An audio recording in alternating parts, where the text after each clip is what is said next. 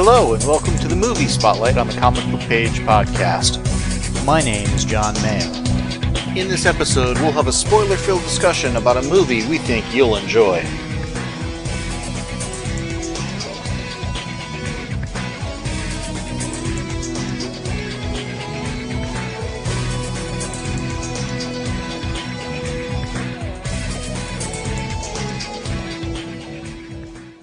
In this episode, I'm joined by my sister, and we're going to have a spoiler filled discussion on Black Panther Wakanda Forever, the movie from 2022 that we just watched. And, That might mean spoiling a lot of other Marvel stuff. oh, it almost certainly will. and it's it's interesting because I liked the film. Mhm. It was not, in my mind, as good as the first, but it's a sequel. Yeah. Sequels often don't live up to the original. It didn't have Chadwick Boseman because he passed away between the two. And it had a lot of baggage from that that they really integrated amazingly well into the story. Oh, they did a beautiful job with that. I felt the movie split their focus. I think the part that they nailed for me was dealing with the passing of Chadwick Boseman slash T'Challa. Well, the passing of the torch. And I think blending the two and Yeah. letting the audience and the cast mourn and the characters mourn was beautifully done. And I'm grateful they did that. Well, even when they get to the, we're going to show the Marvel logo, Mm. and normally they show a bunch of different characters. All of it was Chadwick Boseman, and it was silent. Yeah, yeah. And it's kind of, let's give a moment of silence to, to the guy, which very respectful, very Mhm. well done. And given just how well received and how good of a movie the first one was, Yeah. uh, that was definitely, I think, uh, the appropriate thing to do and was definitely due. And I appreciated them dealing with the character death in light of the actor's death, doing a little bit rolling forward a year so we can get a little distance and such. Well, but also acknowledging that grief doesn't magically go away Yes. and yes. Taking us on sort of the full journey of grief. You know, the fact A a time or two. yeah, well, but going through the whole, the, what is it, the 12 stages of grief and the, you think you, I thought it was you- five. maybe it is. The stages of grief, we'll call it that. It's the 12 steps. For, well, maybe I need maybe for some people it is 12. maybe I need a 12 steps program for the five stages of grief. could be, could be. Either way. but you know they really took us through the even when you think you've accepted it you haven't Yeah. and things like that so they did that beautifully but the focus was split between that and what to me felt from very early on like hey aquaman was popular in the theaters Well, okay, let's let's talk about that whole side of the movie because at times it's like wasn't this called Black Panther Wakanda Forever? oh no this was called we're going to compete with aquaman I was going to say it's it's Avatar way of the uh, water Way of the Water or whatever because blue people underwater for a lot of the film. yeah And I think I had maybe known but kind of forgotten that Namor was going to be in this. i hadn't known it was not the actor I would have chosen for the role.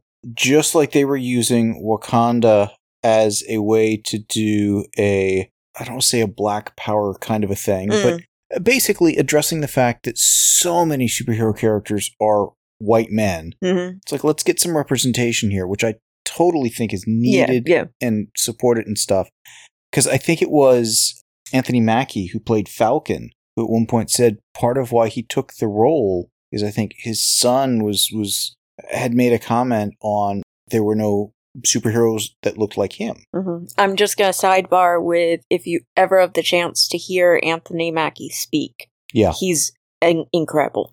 I'm looking forward to him as as Captain America. But I think that the first Black Panther film hit at the right time in the right way to really show that people of, of all colors, nationalities, backgrounds, etc., etc., can be heroes and such. And I felt with this film, they were trying to replicate that and using it felt like Hispanic people for Atlanteans. What I felt the first Black Panther movie did on that vein very successfully was you just think we live in huts. Yeah. Okay. you don't really know what it's like over in other parts of the world, you Americans. Yeah. Yeah. Yeah. Which is probably quite true. I felt they nailed that aspect. I felt they really slipped in the whole women's empowerment thing hmm in a way that didn't irk me and didn't offend me. Yes. Because, I mean, half the cast of this film, like, not just half, but the lead characters almost exclusively were, were female here. Right, and they came from the first movie Yeah. and they were the scene stealers in the first movie. Yeah. Both in terms of the action scenes and really the wit, the snark, the humor. hmm They really pulled it out there. And frequently, like when we'll watch a Hallmark movie, I will tease you endlessly when we get to the part where there's a confrontation at the end. It's, oh no, the woman has to protect herself Yeah. the man has to be extraneous to the scene. We have to show women's empowerment in this way. And it drives me nuts because it feels forced.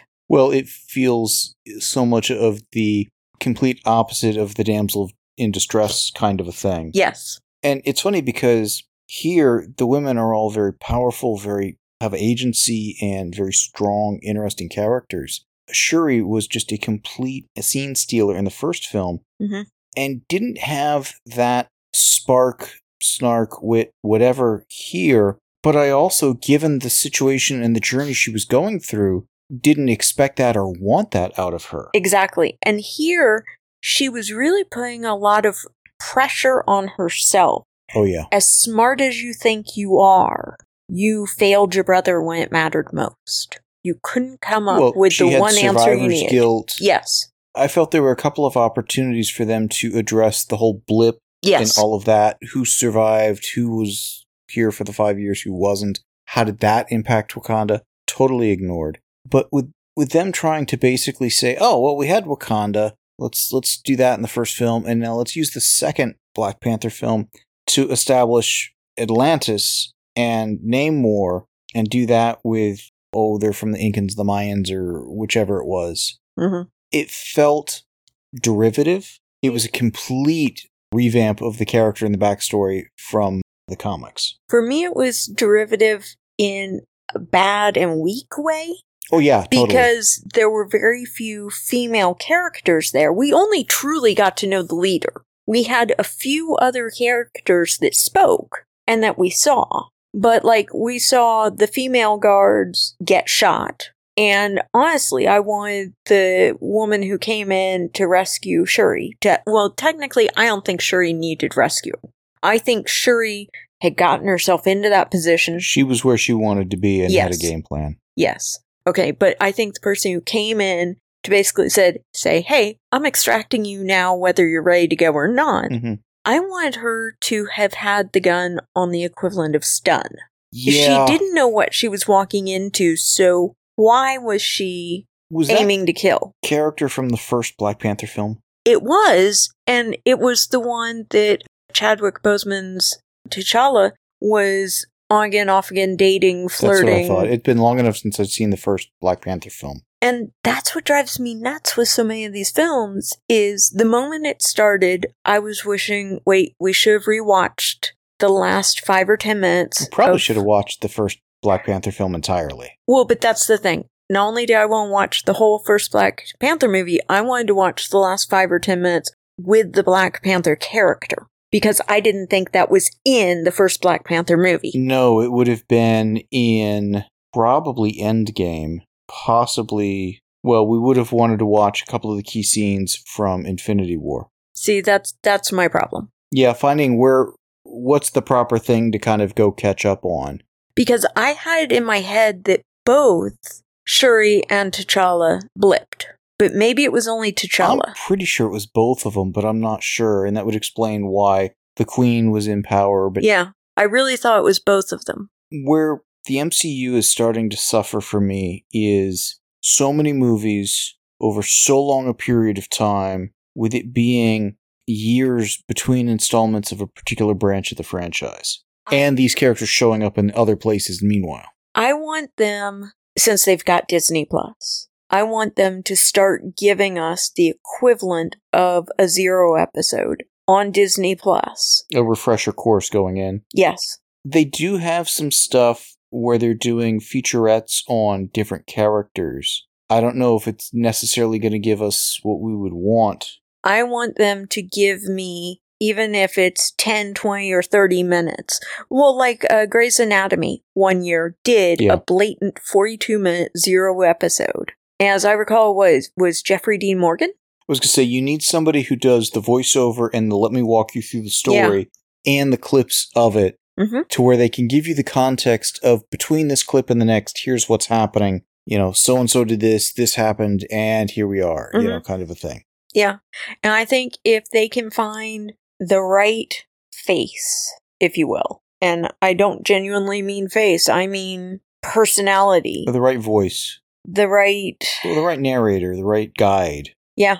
I mean, Hallmark Channel had Candace Cameron Bure doing their little kitsch stuff between movies hmm on Thanksgiving weekend and stuff.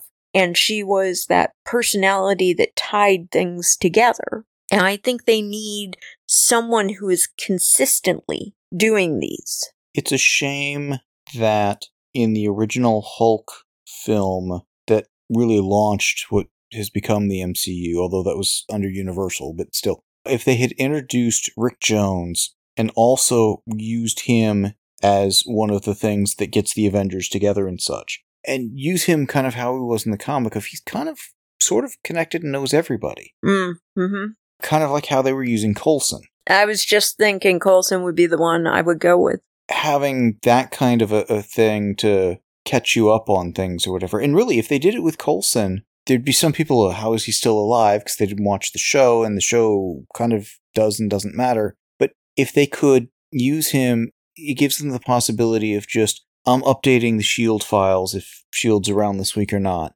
and, and going from there. Mm-hmm. So I do think they've gotten enough continuity and stuff established that they need some refresher courses. And they've veered enough away from the comics in enough places that certain things that they would be able to do from the comics, they just can't do here. I mean, this Namor's been around a while, but his origin is sufficiently different that I don't know that you could ever really do an Invaders storyline where he teams up with in World War II Captain America, that version of the Human Torch, and Bucky, and goes have you know some adventures. This Namor annoyed me about the point at which I realized he blamed the conquistadors for what happened to his mom and his people, and then he started wanting to behave like the conquistadors. Well, Namor is an annoying character in the comics, but in different ways. He is that Namor and this Namor acted in fundamentally different ways in some respects. The I yield thing here is not what the, the comic Namor would ever do. You know, it didn't fit with, I felt, with the character here. Yeah. It was a ploy to survive. It was not genuine, I felt. it wasn't genuine. Here, he's much more manipulative, and he was doing all of this to get Wakanda to, to have sympathy for them and to need Atlantis down the line. Whereas the comic book Namor was is not scheming like that. He's a much more emotional, mercurial kind of a character. And you wrong me, woe be unto you. All the the whole force of Atlantis will attack. I also found myself wishing Bucky and some of the other characters would get mentioned because Namor's stand was Wakanda is alone, is effectively isolated against all the other countries on the surface. which doesn't make sense after Infinity War and Endgame, where it was one of the two major beachheads of the war against Thanos. hmm But even if the other governments want the vibranium from Wakanda, and there's that political tension, hmm Wakanda is allied with how many of the superheroes Well, yeah, of the world. exactly. And so that was, there were a number of things that just rubbed me wrong throughout the movie. Yeah, I felt this was a bit disconnected from the rest of the Marvel Universe. I'm trying to think if there was any character in here that originated from one of the other films. I don't think there was. And, you know, the biggest omission from that is Iron Man should have been mentioned. Mm. I mean, there was a mention of, oh, she's got Iron Man armor when we get Riri Williams, who basically designs her Ironheart suit here. But there should have been a, how did you get the designs? Did you know Tony? And Yeah. something there. But it's funny because this movie was what, two and a half, two hours, 40 minutes or something? Something like that, yeah. They had time. Yeah. And I don't feel like they wasted time. There are a couple of places like, do we really need slow mo here? Hmm. But it's like they were telling the passing of the torch story with the death of T'Challa and, and Shuri taking over and the whole Atlantis versus Wakanda arc hmm and kind of overlapping and trying to dovetail the two. And there are times where one of them just gets put on pause so the other can progress, and then we flip the other way. I felt, as I said, I felt the passing of the torch story they did a lot of really great stuff with. And then over on the Atlantis story, it's wait, I thought they could breathe underwater and swim, but how are they flooding Wakanda? Yeah, the flooding Wakanda never made sense. The compressed water bomb stuff, interesting, but again, can we get a minute or two explanation on this? I mean, you've got a bunch of Wakanda scientists who you would think would study this. Yeah. Though I will say that the Queen's final scene or two there in the palace with Riri, I loved it.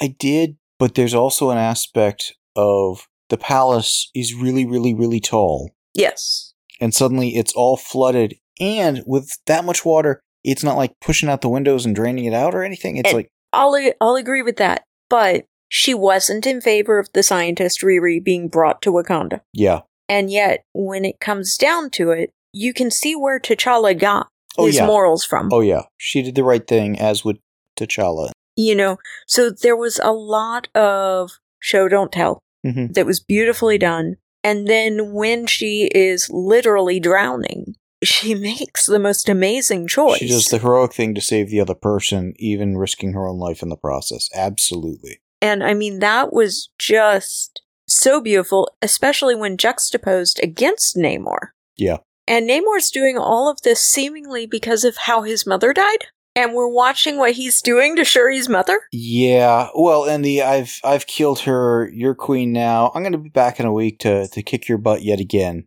Yeah. And that, of course, gives them the time to regroup, get strategy, get powered up effectively in a few cases. I gotta say that the armor outfit thing that Shuri was making that Okoye didn't like, it looked better on the mannequin than it looked in real life. What bothered me with that is it's essentially Iron Man ish armor to, to even the playing field with superpowered Atlanteans. So when we get to the fight scenes, every time she wants to give a one liner, the mask has to come off, give the one liner, mask comes back on. Now, you know, at some point, we're going to get one of these films, not necessarily a Marvel one, but some film, be it sci fi, superhero, whatever, where that kind of mask on and off thing happens.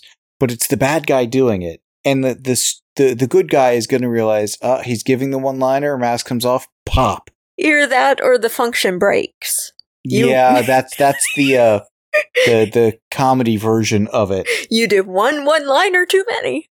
Yeah, it's like, oh, it, it, uh, damn it, get stuck halfway all the time. Give me a second, you know. Yeah, There was something about how the mask flowed back towards the shoulders that actually made it look more Atlantean than Wakandan. yeah, yeah. And so I was like, well, and she was such an aqua greenish that I was like, if she was still red, I would know for sure she was Wakandan. But now she's starting to blend with Namor's people. And then there was one point when they're all walking out in Wakanda, and I'm like, and we have the rainbow of characters. I think the other thing, not that they needed to drop more continuity things into this already really long movie, but I'm wondering if how vibranium got to Earth was the Kree, Mm. and that there was something around that, which is why what became the Atlanteans turned blue and stuff when they used whatever they, they drank and stuff off the, the vibranium. That came from a plant. I'm just wondering if it was a Kree plant, Oh, I see. because the Kree are blue. Mhm. We've gotten them in, in both Agents of S.H.I.E.L.D. And Captain Marvel and such. And the plant grew in vibranium rich soil. yeah. Got it. Okay. But the other thing is when we got to the beach at the end with the fight scene there, one of my first thoughts is, wait, isn't that where the Eternals fought? yeah. You know, because again, we've got another alien race, and this setting up yet another. Okay, in the MCU, depending what you do and don't include, and you could you could argue various cases. We've we've certainly got the Eternals. Wakandans are human, but they're special. Yeah. Now we've got the Atlanteans. We had the uh, Inhumans. Trying to think what else we've had. We've had a few others, a few branches of Inhumans in in the TV side of it. If I were going to make my self destruct feature voice activated and I was Wakandan, I don't think I would set it to Wakanda Forever. yes. that, that's like the equivalent of the clapper over there. Yeah, Wakanda, whatever. All the lights turn on, they turn back on. Yeah, right. And I'm not sure how you fly a ship, you just self destructed. Yeah. Uh, The thing that got me with the technology was maybe it was this way in the first film. The voice of the AI was uh, Trevor Noah, who'd Mm. been uh, uh, for The Daily Show for quite some time. And he did a good job. Mhm. So. I uh, also want to know how you plant a uh, listening device on one of those bead bracelets. Yeah, I had problems with that. Julie Louise Dreyfus' character is interesting, but the appearance here, and that's one that actually was from a different branch of, of the Marvel Cinematic Universe than uh, than Black Panther, because I think we first saw her in Falcon and Winter Soldier, That's what I'm thinking. and then the Black Widow movie, Mhm. and then maybe one of the other TV shows. But the appearance here seemed to have no relevance to her appearances elsewhere, which is what's building up to a uh, Thunderbolts. I forget if that's a movie or a streaming thing. She could have been any character here. Absolutely. Absolutely. One or two scenes would have had to change the location of or whatever, but it would have worked just as well. I did love the uh, running scene for Agent Ross. Yeah, I mean, he actually got some of the best humor of the movie, I feel. He did. He did. I just felt where they ended with him, I was expecting another scene hmm in the credits or something like that just to, you know, put a spin on it or something. Because I didn't feel that ended on a pleasing, not a pleasing note, but a satisfying note. It ended on a, and now we leave you to assume what happened. Yeah. But again, for a film that opens on a death and closes on kind of a memorial sort of a thing of that death and stuff, there's a lot of aspects of this film that have downer aspects, yet it still wasn't as depressing as, say, Batman versus Superman, which started and ended with a funeral. Yeah, definitely watch the uh, mid-credit scene that lifts you back up. Yes, yes, I thought that was that was good. I would not have done that as a mid-credit scene. I would have because the credits are are continuing the scene that we just cut out of. Yeah. Although it took me a minute to realize, oh, that's what this is, hmm and then we get to the end credit scene that kind of completes the scene. I really would have had all that before going to the credits. I would have too. I really would have. because I felt that ended on a better note. Much better. and I would have wanted a few things earlier on that hinted that what they set up there at the end through a few lines of dialogue earlier on that a few people were in the know. And if you know that you can turn interpret the dialogue but I I'm wondering if we saw something earlier set the scene for it set the stage for it? I'm wondering if something we saw in that mid-credit scene we had also seen earlier. When we saw um Nakia at work.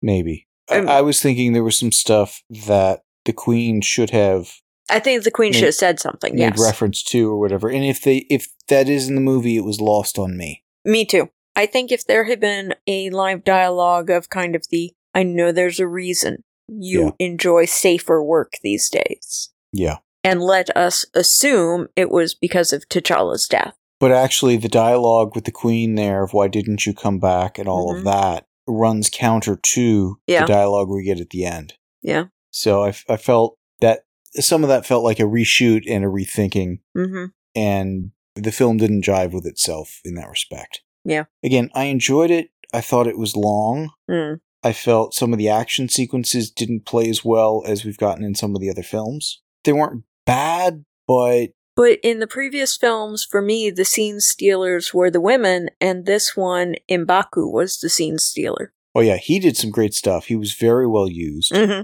But even if you open up the the comparison on the action stuff, I would say one of the best sequences we've had in recent years post Endgame, because of course that a whole nother bar right there was some of the stuff with the opening of Falcon and Winter Soldier, Oh yeah. with Falcon flying through the helicopters and some of all that. hmm I didn't feel any of this had quite the level of creativity or snappiness to it or the the rhythm of some of the other stuff. Or even when in Civil War, like Black Widow's having to pick up Cap's shield and stuff like that and some of the dialogue. I wasn't expecting the humor here because where the characters were at didn't seem to make that work, but it felt uninspired on some of the action stuff. Yeah. And I do think there were some moments that they could have interjected a little bit of humor. I mean, if they had managed to capture or get one of those water bomb things and it hadn't gone off, hmm and you had Riri and Shuri studying it in the lab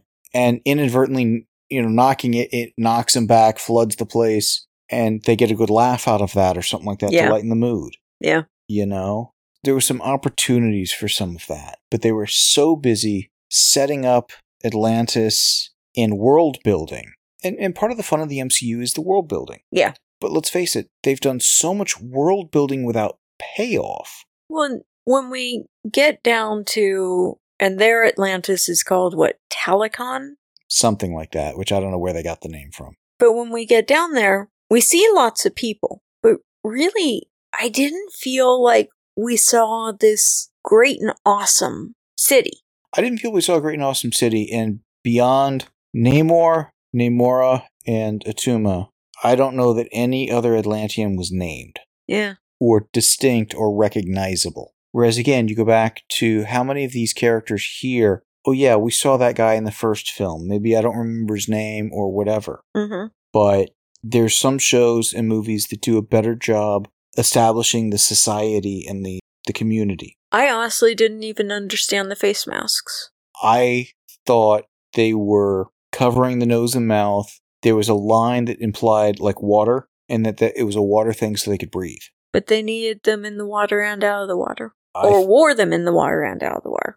I know we saw, saw them when they were in the air pockets underwater, and of course, how you got this big cavernous air pocket underwater, I don't know, but there's a lot of those things that just didn't make sense. And we never get any semblance of understanding of Atlantean technology or whatever. Because again, even though you've got all these scientists, nobody bothers to, oh, I wonder how this works. hmm You know, is there anything we could do to disable their breathers and get them to where they can't fight out of the water? hmm Gosh, that would be good. Well, but then we seem to establish that they have gills. Going back to the so they're not using breathe. I I got there was a mention of gills. I don't know that they said that they had them or not. That yeah, I got confused. That's all I'm I think they got confused. oh, well, I feel better. Again, it was not a bad film, but I think it was trying to do too much or too many different things and weren't able to interweave them into one coherent story. It felt like there was kind of the two stories at odds with each other, not really mm-hmm. fighting with each other, but not working in harmony either. Yeah, I don't feel like Namor was the right other plot to put with grieving T'Challa. And I don't know what a good other plot would have been. I would have set up Atlantis hmm and introduced maybe Namor and You're Not Alone, and then set that up for the whole confrontation we get here being the next film or something. But because you need something Yes. to give the character something to do as they're dealing with the grief, all of that stuff. hmm And I think if you had kept the vibranium tracker, Namor stopping it and introducing himself to Wakanda, but then Wakanda's having to deal with what they think is this one lone Atlantean and protecting him, not realizing there's all of Atlantis under there. Yes. You know, and that could have been the big reveal at the end. hmm That I think could have worked a lot better Yeah. Because you could have given it a little bit more of the political spin, still kept some of the action as the other governments are still trying to poke it at Wakanda and realizing, you know, eventually maybe that's not such a good idea. hmm But that, that that's not what they did. mm And there is a part of me that would love to see from some parallel world what Black Panther 2 with Chadwick Boseman would have been Yeah. because his absence was felt hmm but I also think all of the other people in the cast, particularly the the Shuri character, stepped up to the forefront. Oh, yeah. and did a great job. So I, I, I wasn't thinking, oh man, if only he was here, we'd have a decent film. No, we had a great film. Yeah, we did. It had some problems, but the characters were solid, Mhm. and it's just I, I do think his his passing obviously fundamentally changed aspects of what this story would have been. I'm glad they wrote his passing in. Yes, and not just wrote it in, but dealt with it. Yes. Yeah.